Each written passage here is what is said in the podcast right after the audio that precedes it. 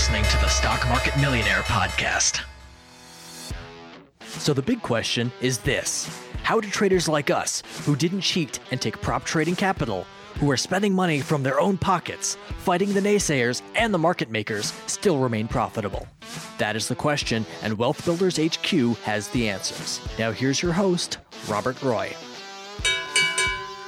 Ladies and gentlemen, welcome to the Stock Market Millionaire Podcast number 23 Day Trading Pivot Points and What You Must Know. Now, pivot points are a technical indicator used by traders. They are primarily a day trading indicator, but you can use them for a little bit longer term, but you will find that the heavier use is for day trading. Now, in podcast number 15, Trading Pivot Points, I went over more of an overview and analysis of what pivots are. I would highly recommend you take some time to listen to that just to get an update of where pivots are, how they started, and how they're used would be a great place for you to go next, right? But when we talk about day trading pivot points and the most popular way to use them, floor traders came up with pivot points many years ago.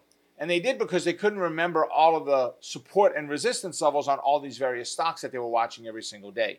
So pivot points gave them a way to very quickly access what the new levels that they were focused on were, and they're based on calculations. It was a mathematical calculation. And yes, I'm sure there's some Fibonacci calculated inside of there.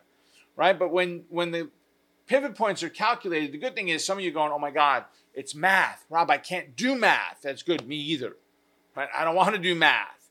Now, can I do it? Yeah, I've got a spreadsheet that I can plug numbers in, but that's just work. That's data entry. I don't want to do data entry. I want to trade.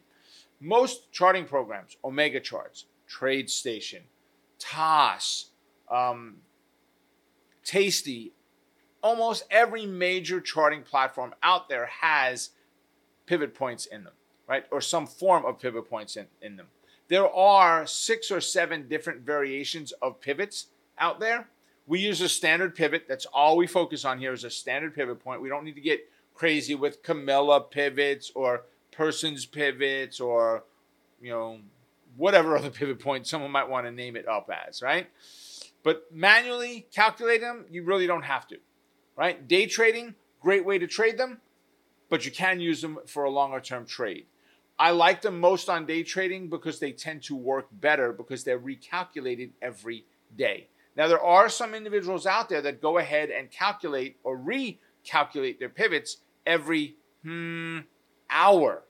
I think that's a little much for me to, to recalculate every hour. And then you actually start to run into the market being six and a half hours long. So, what do you do for the last half hour, right? So, it's a little crazy for me to get that in depth with them.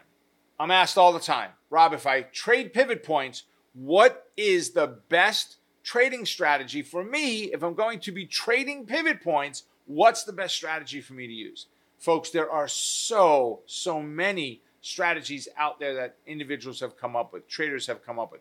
That doesn't mean they're all good, right? Have you ever ate over someone's house and you just dreaded showing up to eat there because the cooking's not good, right? Luckily, I don't have a lot of that in our family. Very fortunate for that. But you know what I mean, right? Just because it's a strategy, that doesn't mean it works, right? It works on some level, I guess, but may not be what you're looking for. For me, there are three major strategies that I tend to utilize with pivot points. And the very first one is called my morning gusto trade. That's my name for it. It basically is a momentum trade.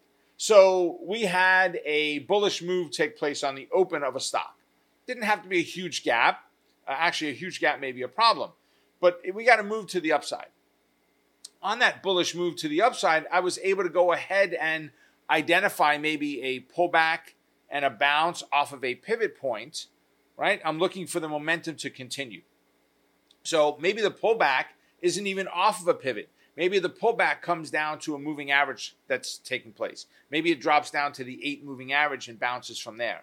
And my eight moving average is at 57 and my pivot is at 59 and a half. So I get in off of the bounce on the moving average with my target of 59 and a half. Right? I call it the morning gusto trade. You can call it whatever you want. You can put your own name on it, your own name. Bill Smith trade, right? Go right ahead and do it.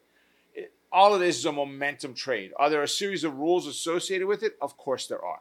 Every trade setup has rules associated with them, right? when a stock moves to that pivot level, right? So we got that bounce, but when a stock moves to that pivot level, we want to fade that entry. Right? What does that mean, fade? Well, the stock made its move up to that pivot now. Ran into it. I'm looking for the rollover to take place. I got the momentum. Now I'm looking for that rollover to take place. It is an awesome way to take advantage of what's going on with that setup. Now, when I say pivot points, I mean the pivot, the support levels, and the resistant levels. So remember, if you watched the previous episode, episode 15, I talked about there are three major series of lines on pivot points. You have the pivot point itself, which is calculated by adding yesterday's high, low, and close and divided by three. And that plots a point, which turns into a horizontal line. But then there are support one, two, three, four, and five, and resistance one, two, three, four, five. Each one of those 11 lines are all considered to be a pivot point. It doesn't matter which one it is, it doesn't have to be exactly off of the pivot, right? At all. It works just fine off every one of the levels. So the next question automatically is well, Rob, are there other setups besides the morning gusto trade? By the way, morning gusto, we do this usually within the first 15 minutes. Are there other setups for trading pivot points? Yes, without a doubt. I have another one called the Fulcrum Chop. Take a wild guess what kind of market that works best in. A choppy market, right? When you've got this chop happening in there, the fulcrum chop just capitalizes on that type of a move. And then there's a pivot hinge trade, which we use in trending markets. Hence that hinge, right? We move up, pull back. That's the hinge on that trade setup, right? Pivots are an amazing indicator. Be sure to check them out in your own trading. So, with that, ladies and gentlemen, make it a profitable day. Stay focused on the quest to becoming a great trader. Keep crushing it. And remember, you're just one trade away. I will see all of you at our next episode. Take care, folks. Bye for now. You've been listening to the Stock Market Millionaire podcast. If you found this episode helpful, we'd love for you to subscribe, rate, and leave us a review. You can get trading tips like this every week in our free live weekly training called Power Hour.